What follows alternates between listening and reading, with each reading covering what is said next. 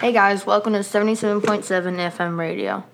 Today we are joined by a special guest, Rafferty. Unfortunately, we are not joined by Grace. She is on a mission trip to Cuba, and Rafferty is willing to substitute for her.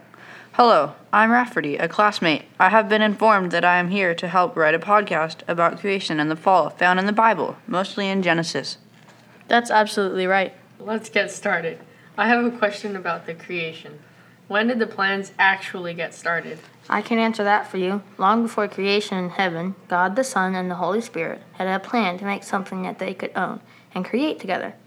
Then God the Father planned how to make the world's creation. I remember what God did to create the earth. It took him seven literal days. Well, what happened?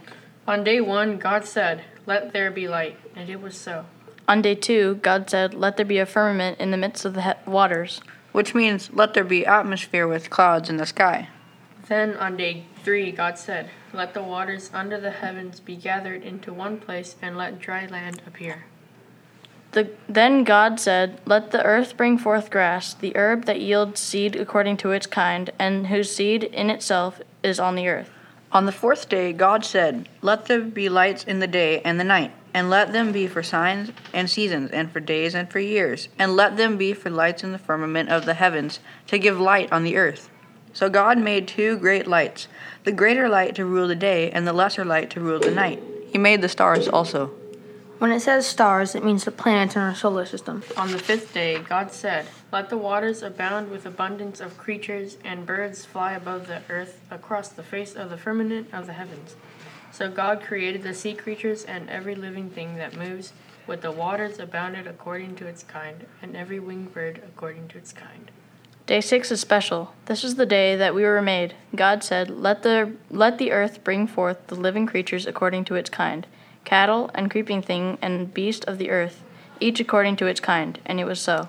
Then God said, Let us, the Trinity, make man in our own image, according to our likeness. Then let them have dominion over the fish of the sea, and over the birds of the air, and the cattle over all things that creeps all over the earth.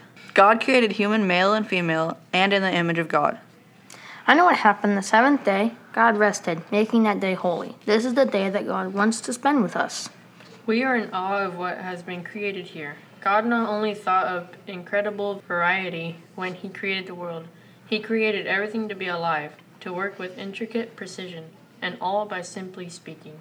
Lucifer's jealousy was fueled as the Godhead planned the creation of the world. He turned his attention to wreaking havoc on God's perfect creation. After God created Adam, he saw that Adam needed a partner. So Adam was put into a deep sleep, and God took a rib from Adam to make a woman, and her name was Eve. God walked and talked with Adam and Eve. He made two trees in the middle of the garden the tree of life and the tree of knowledge of good and evil.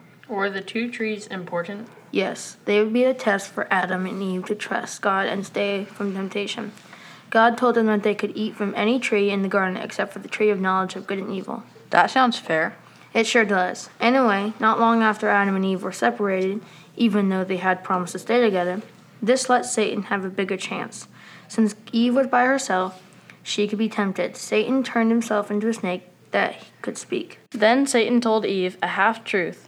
While in the tree, he said that if she ate the fruit, she would not die, and that she would be like God, knowing good and evil. So Eve ate of it, and took some of the fruit to Adam, her husband, and he was sad that she had eaten it. And Adam also ate it. Suddenly, they knew that they were naked, and they knew that they had sinned. So they hid from God and put leaves on as clothes. Then God put a curse on the snake and on humans. You know, I have heard that we only use 10% of our brain, and Adam and Eve used 100% of their brains, yet they were still overcome with temptation. Wow, that means we need a lot of help from God to stay away from temptation. Absolutely. Well, I have some teaching points here. Number four says, Grace is what love looks like when someone falls or fails. Grace is when God says to us, You have made a terrible mistake, but because I love you, I will fix this problem for you, and I will go with you everywhere you go. Wow, the creator of the universe gives us grace, which is amazing. But what will happen since Adam and Eve disobeyed? Will it be like this forever? No, in Genesis 2:15 it says, "And I will put enmity between you and the woman, and between your seed and her seed. You will crush his head, and he will bruise your heel. This is referring to Satan and the cross. We will talk more about this judgment next time after the unit called the cross. This has been Bible FM 77.7. Keep studying your Bibles. Bye.